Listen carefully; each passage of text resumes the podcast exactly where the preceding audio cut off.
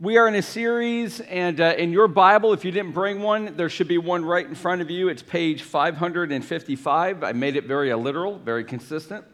Actually, I didn't really do that. But if you have your Bible with you, it's Ecclesiastes chapter 5. Let's get those Bibles open. Let's everybody have a Bible. It is the Word of God. Let's get it in front of us, even if you're younger. If you can read, get that Bible open. And let's really understand what God is saying to us. And while you're opening that, let me, let me open up the message with a very unlikely song by the heavy metal group in the 60s and 70s, Black Sabbath. Appropriately titled song, Under the Sun. That's what the song title is. That's a theme in Ecclesiastes. But here's what Ozzy sang. Well, I don't want no preacher telling me about the God in the sky. No, I don't want no one to tell me where I'm going to go when I die. I want to live my life. I don't want people telling me what to do. I just believe in myself because no one else is true. Now, Ozzy Osbourne slurred his way through that declaration of defiance, singing about his determination to live life his way. But Solomon is insisting, he has been insisting for four chapters in Ecclesiastes, that life under the sun cannot bring satisfaction and happiness to your soul. Now, I'm going to say that again. You ready? Because some of you may be just coming into this series. We're in chapter 5. For four chapters, Solomon has been saying over and over from so many different angles life under the sun life on this earth cannot bring happiness to your soul. It's impossible. He's been whispering at every turn that Latin phrase, memento mori, which means remember to die. We're going to die. You are. I'm going to. So while you live, Solomon is saying, examine the question what will be your gain in this life? Now, I'm talking to a lot of people that are hearing these messages, and I think it is really beginning to drip in. The literal truth of the matter is this we're all going to die. Let's not be afraid of that. We are going to die. If you're here and you're not a Christian, it doesn't matter. You're going to die just like a Christian will. One day your time is up, and when you do, what will have been your gain on earth? For life under the sun, which is the same as east of Eden. If you're familiar with the Genesis account, God drove the woman and the man, Adam and Eve, out of Eden, east of Eden. It is under God's curse. All of this planet, all of this creation is under God's curse. And the curse is this it cannot satisfy you without a relationship with God. You can have everything that the world could possibly offer you, but your soul will be empty. Solomon tried it. He tried it all. He's the king of Israel. He was famous. The whole earth came to see Solomon, to listen to his wisdom, to see what he had done. So Solomon looked for happiness. He looked for it in moral living, he looked for it in all of these created works of art. He looked for it in every kind of pleasure, seven kinds in chapter 2 that you could possibly imagine. He looked for it in fame and success. Nothing would fill his soul. He finally, after all of these experiments, realizing more and more it is true. I cannot gain satisfaction under the sun if I don't connect my life to God. And then he contemplated what became a very glaring fact. Even this mighty man called Solomon could not control life, he could not control what happened to him. Now, let that sober message sink in because I would probably guarantee every one of us, me included, that we really love control. Now, you can repackage that under the name we like to manage our world. It all comes from the same root. There's a sense in all of us that if we could just manage, or more real, if we could just control our lives, then we could get satisfaction. We could get happiness. And the reality is no, you can control everything, but if you're going to disconnect living from God, again, you're not going to be satisfied. Because Solomon began this glaring reality facing him in chapter 3 that God appoints every season and every time in your life. And you cannot change that. Yes, you can usher seasons in and seasons out. You can start a family if you wanted to. That's certainly a way to usher in a new season. You could quit one job and start another, but that's really not what chapter 3 is talking about. All of these seasons, all of these particular individual moments called times, we're not in control of them. If we were, then half of those in chapter 3 would, we would never allow to happen because they're negative, they're painful, they're full of suffering. And so we saw, Solomon did, that it's better to trust God. It's better to let him be sovereign, to recognize, to recognize that he brings all things in accordance to his will, and simply just enjoy life in the present. Live the way that God wants you to live. Let God choose the times and the seasons. But the question then that we're all going to want to ask how can we enjoy life when we suffer? How can we enjoy life when more times of suffering are coming? Well, how can you even enjoy life when there's people that are evil around you? When there's all this injustice in this world where people live worse than animals? And so he began to answer that question. And we're going to really see that in chapter 5. How do you live enjoying life when you've got evil all around you and injustice in this world? Well, if we're going to get to that answer, I really have to help you do something that is incredibly difficult. Ironically, as I mention this, you're going to think it's not, but it really is very difficult. Look at your Bibles, if you would, chapter 5. Right above the very first verse, you likely have the number 5 or the words chapter 5 or a title on it. None of that's inspired by God. That is man made. That's a device that organizes the Bible for us. So when we get to chapter 5, verse 1, now I want you to hear this. When you get to chapter 5, verse 1, you have to unsee. That's the hard part. You have to unsee the number 5 or the words chapter 5 because they're not supposed to be in there. They're just little helpful aids for us. Because if you don't unsee it, what you're going to think is that, that Solomon's beginning a brand new thought that's disconnected with what he's been saying before. And the reality is, chapter 4 flows directly into verse 1 of chapter 5. He's not changing his thought, he just painted a landscape in chapter 4. This is what life looks like under the sun when it's disconnected from God. There's people that are oppressing the weak and the vulnerable. There's people that are coveting and working out of envy. There's people that are hoarding. There's people that are clamoring for success and willing to step over anybody to get it. And then all of a, all of a sudden he says, But I'm going to show you how to find enjoyable life even in the midst of being surrounded by that. So all of a sudden we're in chapter 5. What we're about to see is that chapter 5 flows naturally from everything that he just said in chapter 4. And here's what we're going to see. I'm going to give you two points. I'm going to break the first one down into three subcategories. Very simple. Here's the first one worship God. If you want to be able to enjoy life surrounded by evil, Solomon's giving us the key. You've got to learn to worship God. Now, I want you to do something just really quickly while I'm talking, just flip back to chapter 4 for a second. And I want you to scan through the entire chapter. All right? I want you to just let your eyes sort of speed read through chapter 4. And I want you to look for one word, and I'm going to already warn you, you're never going to find it. I want you to find the word God in chapter 4. It's not there. Now, you, just in case you don't believe me. That's why I'm asking you to actually look. And I want you to be able to notice for yourself God's name is not mentioned in chapter 4. There's a reason for that. It's because Solomon is painting a picture in chapter 4. This is what life looks like under the sun without God. He didn't even bring God into the conversation.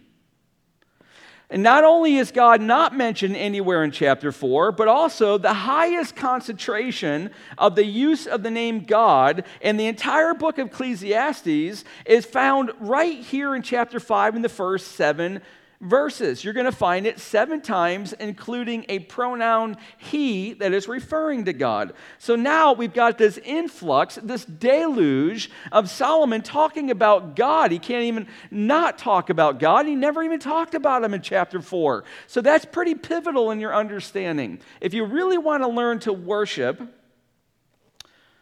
well, he's going to introduce three points, three parts, three themes. And here's the first. If you really want to learn to worship, number one, guard your heart. Look at verse one guard your steps when you go to the house of God.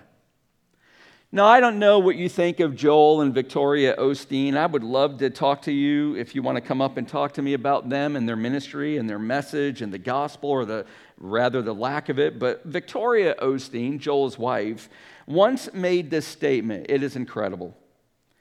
When we obey God, she said, we're not doing it for God. We're doing it for ourselves because God takes pleasure when we're happy when we come to church or when you come to church, when you worship Him, you're not doing it for God really, you're doing it for yourself. Now, I'm hoping that our church is getting armed like the Bereans to know truth and be able to discern when you're not reading truth because you're not reading truth in that statement. We do not worship God to make ourselves happy. We do not exalt God in order to feel more important. That's exactly opposite of how the Bible encourages us to worship. See, worship for a lot of people has become all about yourself my desires, my likes, my preferences, what I want, what I don't want. The Bible has one word for that it's called idolatry. And we're the ones we're worshiping. A very witty insight on this goes like this A dog says, You pet me, feed me, shelter me, and love me, you must be God. But a cat says, You pet me, feed me, shelter me, and love me, I must be God. It's a very different perspective. Well, there's Christians that have both of those perspectives, and only one of them is correct. And ironically, it's the dogs because cats are just evil beings this tendency to make much of ourselves is seen in a great many best selling books. I'm going to give you four titles. I don't think that I could probably lack for titles for the rest of this message, but here's four of them Your Best Life Now. It's terrible theology. The Prayer of Jabez has sold 10 million copies or more. It is horrendous theology. The Circle Maker by Mark Batterson, horrific theology. Jesus Calling is terrible theology.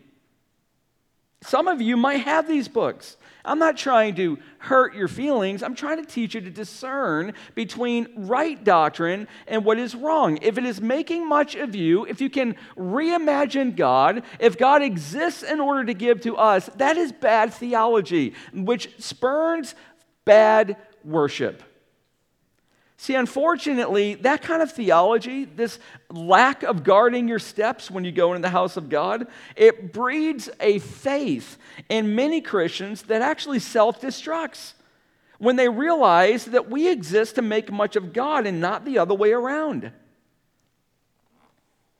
We say things like, God, why is this difficulty happening? Why didn't I get that promotion? Why am I having car problems? Why, is, why are we not getting what we're asking for? See, it's not unusual anymore to think that the Christian life should just automatically yield in blessings, that evil people should lose, that trials are just brief scares that prompt prayer and obedience. That's really the misunderstanding that comes from self centered worship. We're to guard our steps when we approach our God. Be ready and able to do what Solomon says next. How do you guard your steps? Well, look what it says in the second part of verse 1. To draw near to listen is better than to offer the sacrifice of fools, for they do not know that they are doing evil. Be not rash with your mouth nor let your heart be hasty to utter a word before God. Therefore, let your words be few. That's how you worship. You listen well. Sometimes, or some picture, uh, some Christians picture themselves praying to God and he's watching through a divine camera and he's listening with a set of earbuds, likely not Skullcandy brand. That's evil. That was a funny joke. Maybe not. The reality is, it's more like this that God sees more through, he's seeing through an x ray machine, he's listening with a stethoscope to our chest. He's looking, he's listening, he's wanting to speak into our hearts. He's wanting to gauge and discern where our hearts are. He sees a whole lot deeper, listens a whole lot better than we ever realize. Now, you came in here, and I did too, with all kinds of sinful things that we had done this week. Now, can I just tell you something, Christian? I'm so glad that God does not put up on that screen every thought that went through Tim Ackley's mind this last week and everywhere that his eyes went and everything that my hands and my feet did or did not do. I am so glad because I don't think I could stand in front of you. Now, I don't mean to put you in my shoes, but I don't think you could do it either if God did that with you. And I don't believe that I know even a tenth of the ways that I offended God this week. I think sometimes we've got our eyes on the bigger things and we don't realize that the little things offend Him. Do not speak, Ephesians 4:29 any unwholesome words. Do not let any unwholesome words come out of your mouth, but only such a word as is good for building others up, according to the need of the moment, that it might give grace to those who hear. In the very next verse says, Do not grieve the Holy Spirit. So when I speak in a way that does not build somebody up and instead tears them down, that does not think before I speak according to the need of the moment, that does not bring grace but robs grace, the Spirit of God weeps. How many of us did not speak this week in a way that brought somebody needlessly down? Gossip, slander. See, I don't think we know the tenth of it.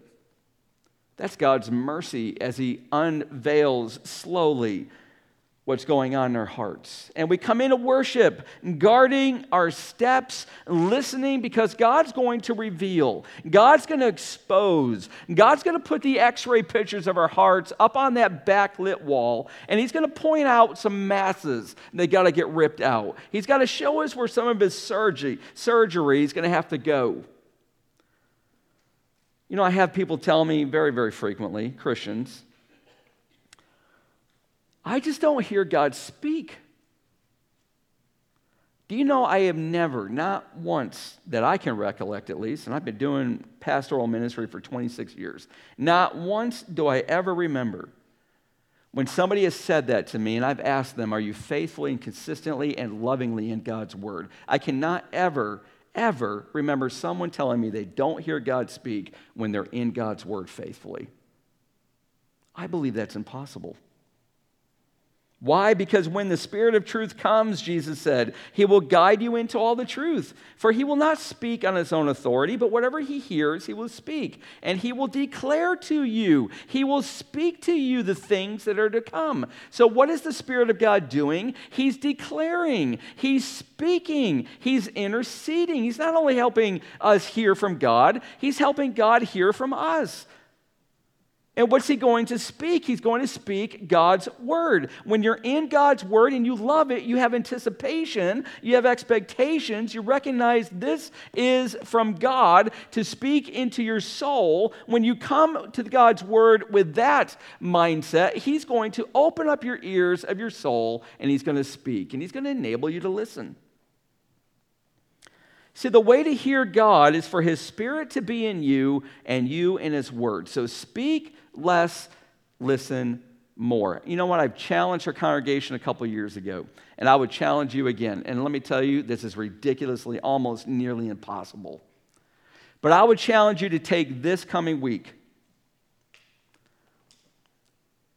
and go into prayer and not ask God for anything. Watch how hard it is. Don't ask Him for a thing. Just take one week. Watch how dominant it is that you just pour out to God all the things you need Him to give you that He already knows you need or He's never going to give you. How dominant that is and how soul cleansing it is to just come before Him because you want to be with your God. You don't want anything from Him. Is it okay to ask for things? Absolutely. Bring your request before Him, the Bible says. Just take a week, though, and watch how hard that is and where your life goes when you learn to listen more than you speak. Well, the third part of worship that Solomon gives us is to humble yourself. If you've ever been to Batavia, Illinois, you probably could visit a statue called the Self Made Man. It was tipped over by three hooligans who were in, had to pay the fine. It was restored by the government. It's actually pretty amazing. It's made from bronze, and it depicts a man with a hammer and a chisel carving himself. This is an ode to humanism. This is American pragmatism in statue form. You can make yourself who you want to be. And it's that self exalting pride that Solomon crushes in verse 2. For God, verse 1 For God is in heaven and you are on earth, therefore let your words be few. Crushes it. It would be like an ant somehow gaining human voice and looking up to you and commanding that you do his will. You could crush him in a moment and never even think twice about it. God is infinitely greater than us. He is in heaven, we are on earth, so we come to him in humility. We know, listen, we, this is how you have humility. You know that you cannot see the whole picture. He is above us. He sees everything. It would be like trying to describe all the way to the horizon when you're in a valley surrounded by mountains. All you see are the foothills, all you see are the mountains in front of you. You cannot see. I can't see what's over the, the ridge. God's way up here. He's got the vantage point. He sees everything. He's got the full picture. He's above us. He sees it all. He sees the purpose for all the times and the seasons that He's appointing for you. Listen, are you in a trial right now? I very much doubt you truly grasp the full understanding of why God's allowing that trial. Very few of us do.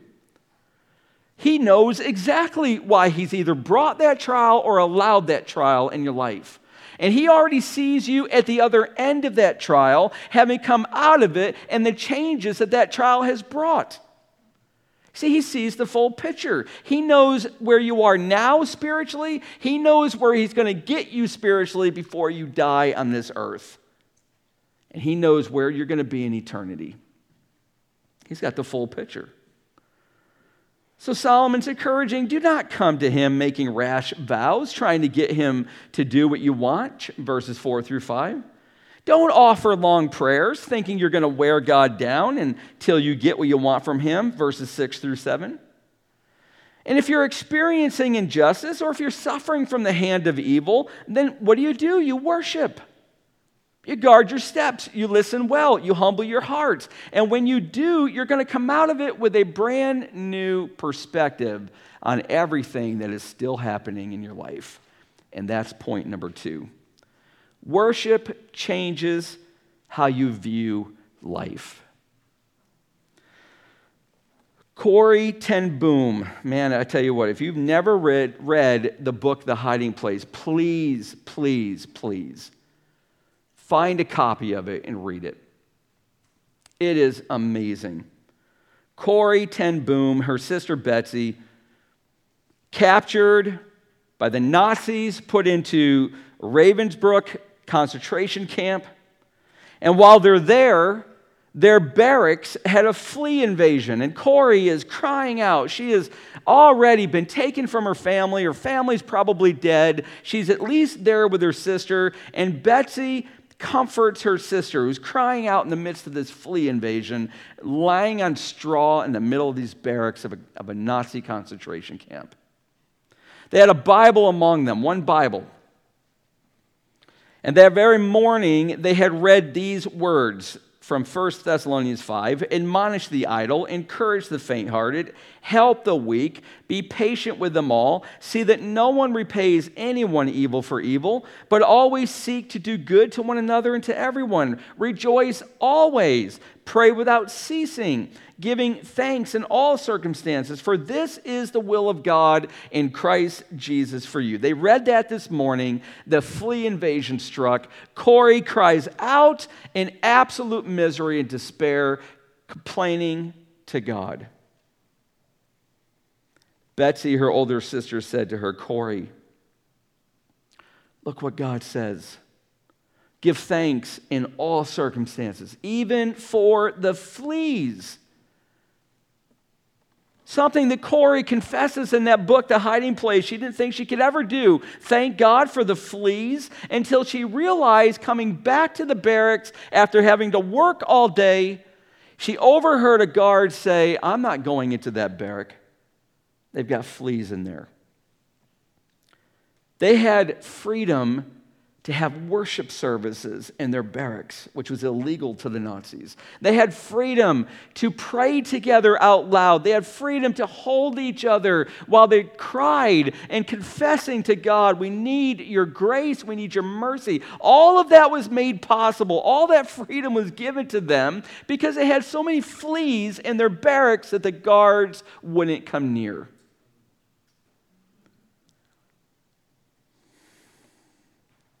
Worship changes how you view life.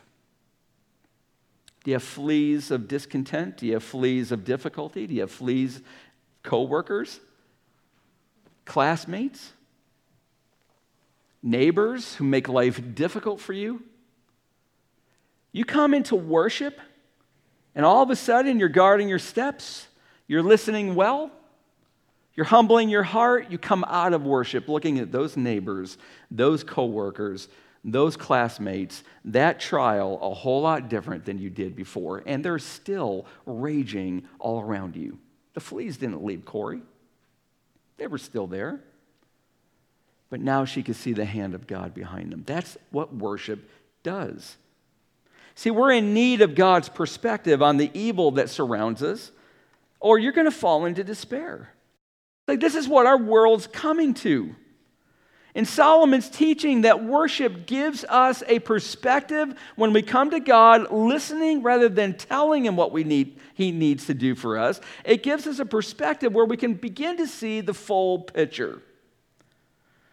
And by the way, this is exactly what happened in Psalm 73. I'd invite you at some point this week to read this psalm when I first stumbled on this many, many years ago, I thought, wow, this is amazingly relevant in our modern day. Here is a psalm written by an author that is absolutely despairing. Why? Because evil people are ruling the day. Why am I bothering to do good when evil people get away with everything? That's the gist of the entire first half of his psalm. And it's while worshiping God that he began to see how bitter he was toward God. Have you ever seen that? Has God ever shown your complaints against him that's coming from a root of bitterness in your heart towards God? That is so not unusual. And this author of Psalm 73 is crying out, God, where's your justice? Why don't you do something about these people? The righteous are being downtrodden, the evil are succeeding. And as normal, God does not ever answer his why question. For this is a life of trusting him. What the author realizes in verse 17 is that when I went into the sanctuary of God, then I discerned their end, the end of those who were doing evil. His vision cleared. God showed him that evil people are going to die one day. And when they do, they're going to stand before the great white throne upon which Jesus himself will rule. And they will get their comeuppance. They will get what they deserve, for God's justice is perfect. And that same vision shift that comes through worship occurs with Solomon who now looks back at all of the same wicked people in chapter 4, now with a different set of lenses. Let me say that again. From verse, five, verse 8 of chapter 5 all the way to the end, all he's doing is going back to chapter 4 and he's looking at it a whole lot differently. This is the power of worship. And he says in verse 8 If you see in a province the oppression of the poor and the violation of justice and righteousness, do not be amazed. For the high official is watched by a higher, and there are yet higher ones over them. This is typical government bureaucracy. bureaucracy. Nothing's changed. It's just as modern now as it was ancient then. Government makes a mess of everything, right? It makes a mess of everyone. Who suffers the most? The poor, the vulnerable.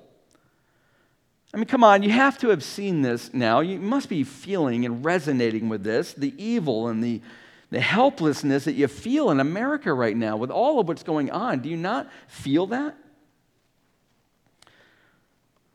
Lord Acton once said many centuries ago, many decades ago, power tends to corrupt. Absolute power tends to corrupt absolutely. And this is a worldwide problem of evil, and those who suffer the most are the vulnerable. There's nothing new under the sun. Solomon's seeing the same thing that we're seeing. So when we're listening to the news and you're getting angry or you're getting anxious, what do you need to do? You need to worship. Because when you worship and you're guarding your steps and you're listening to God through His Word and you're humbling your heart, all of a sudden you see God hasn't left the throne. God is still ruling. God is still bringing all things according to his will. He's bringing all things to the perfect end.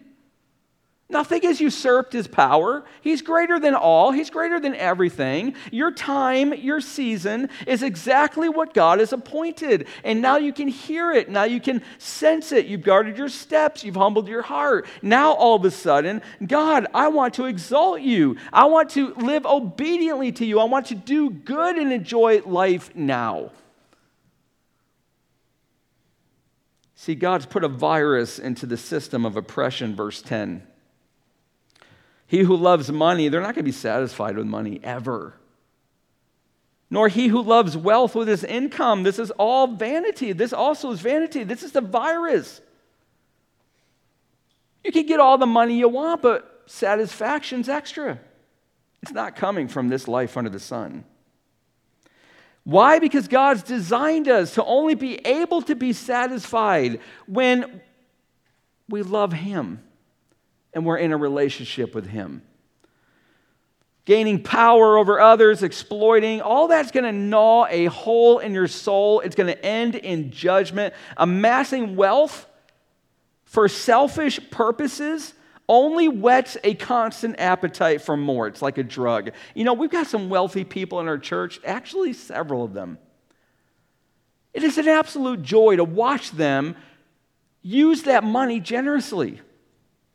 Not clamoring for more of it, thinking that if you get more money, then you've got yourself a guaranteed lifelong security of peace. Are you kidding me? That's never going to happen because God could take it away in a second. Pursuing sex outside of marriage, it leaves you like a dried out husk. It leaves you empty, desolate of joy, injecting into your body drugs. It strips meaning from your soul. By the way, it's something that the rock band Nine Inch Nails lamented in their song Hurt that Johnny Cash covered in 2003. I think he did it better. Here's what Nine Inch Nails says Trent Reznor The needle tears a hole in the old familiar, the, the old familiar sting try to kill it all away, but I remember everything. What have I become, my sweetest friend? Everyone I know goes away in the end. This is Ecclesiastes. And you could have it all, my empire of dirt. I will let you down. I will make you hurt. That's the product of life under the sun. It cannot make you happy. Death is the virus. Everybody's going to die. And all those efforts to distract and to distance yourself from that final day when your life is over, it's futile. And Solomon, he's not going to pull a punch. Look what he writes in verse 13 There is a grievous evil that I have seen under the sun riches were kept by their owner to his hurt, and those riches were lost in a bad venture. He is a father of a son, but he has nothing in his hand. As he came from his mother's womb, he's going to go again, naked as he came, and shall take nothing for his toil that he can carry away in his hand. This also is a grievous evil. Just as he came, so he shall he go. And what gain is there to him who toils for the wind? None. Not only will that virus of death get you in the end, it fouls the entire program of living while you're alive. That's what verse 17 means. Moreover, all of his days he eats in darkness and much anxiety, vexation, and sickness and anger. The more you have, the more it has you. Verse 11. When goods increase, they increase who eat them. And what advantage has their owner but to see them with his eyes? There's no advantage. You can hoard, you can stockpile, you can amass, you can make Amazon your favorite service, but in the end, you're going to be miserable if you're disconnected from a relationship with God. Now, I'm almost done, so let me bring this to a bit of a close. Give me just a couple more minutes. The love of gain from any source other than God, it's got to be ripped out of us. And the key to that process, here it is. You ready? Guard your steps, listen well, and humble yourself. Worship. And you can gain the entire world's treasures, but Solomon's going to guarantee satisfaction sold separately. You're not going to be happy. And you cannot gain satisfaction from anything under the sun, but you can enjoy life now when God dominates the picture. And you see that in verse 18. Can you read it with me? Behold, what have I seen to be good and fitting is to eat and drink and find enjoyment in all the toil with which one toils under the sun the few days of his life that God has given him, for this is his lot. Everyone also to whom God has given wealth and possessions and power to enjoy them and to accept his lot and rejoice in his toil, this is the gift of God. You don't make a lot of money? Can you be content in that? Not if you don't worship. You don't have very good health, and it's been like that for years. Can you be content in that? Not if you don't worship. You don't get to go on those big vacations that you see everybody else doing on Facebook. Can you be content in that? You cannot unless you learn to worship. Because if you need more money to enjoy your life, God would have given it. So, what you have is all you need for joy. Do you believe that? Well, you will when you guard your steps, listen to God speak, and humble your heart. If you grasp for more, you're going to forfeit your joy. If you are seeking gain from under the sun, you're going to find you cannot get it. And when you are satisfied with what God has given you, you will work from you will not work rather from envy or hoard it possessively. You're never going to withhold it from those who need. Instead, you're truly going to live. You will begin. This is the most amazing thing. And this is what I'm experiencing in my life. You're going to lose the fear of death. You're not going to keep worrying that life is too short. Look at verse 20. For he will not much remember the days of his life because God keeps him occupied with joy in his heart. You're going to love life. You're not going to worry about the things you can't control, and you're not going to be fixated on the day of your death. Friends, there is a great deal of evil in this world, and you can easily, like me, despair. What do we do? You ready? You go to God with guarded steps. Let Him examine your heart. Take those x ray pictures, put that stethoscope to you, show you what needs to be surgically removed. You listen to him speak through his word. You have humility, realizing you cannot know the big picture, but God certainly does. So let him pull that anxiety, that coveting, that despair, that sin out of your heart, give you a brand new perspective with joy, and you can learn to be content with what he has given you now. And you can learn to enjoy life now. You can learn to look for satisfaction and Him alone. And the virus in the system, it's in this system for us as well death. You're all going to die. I'm going to die too. It's not going to have power over you. For you will live forever in eternity, enjoying true riches without even a trace of evil anywhere around you. That's our future, Christian. Amen.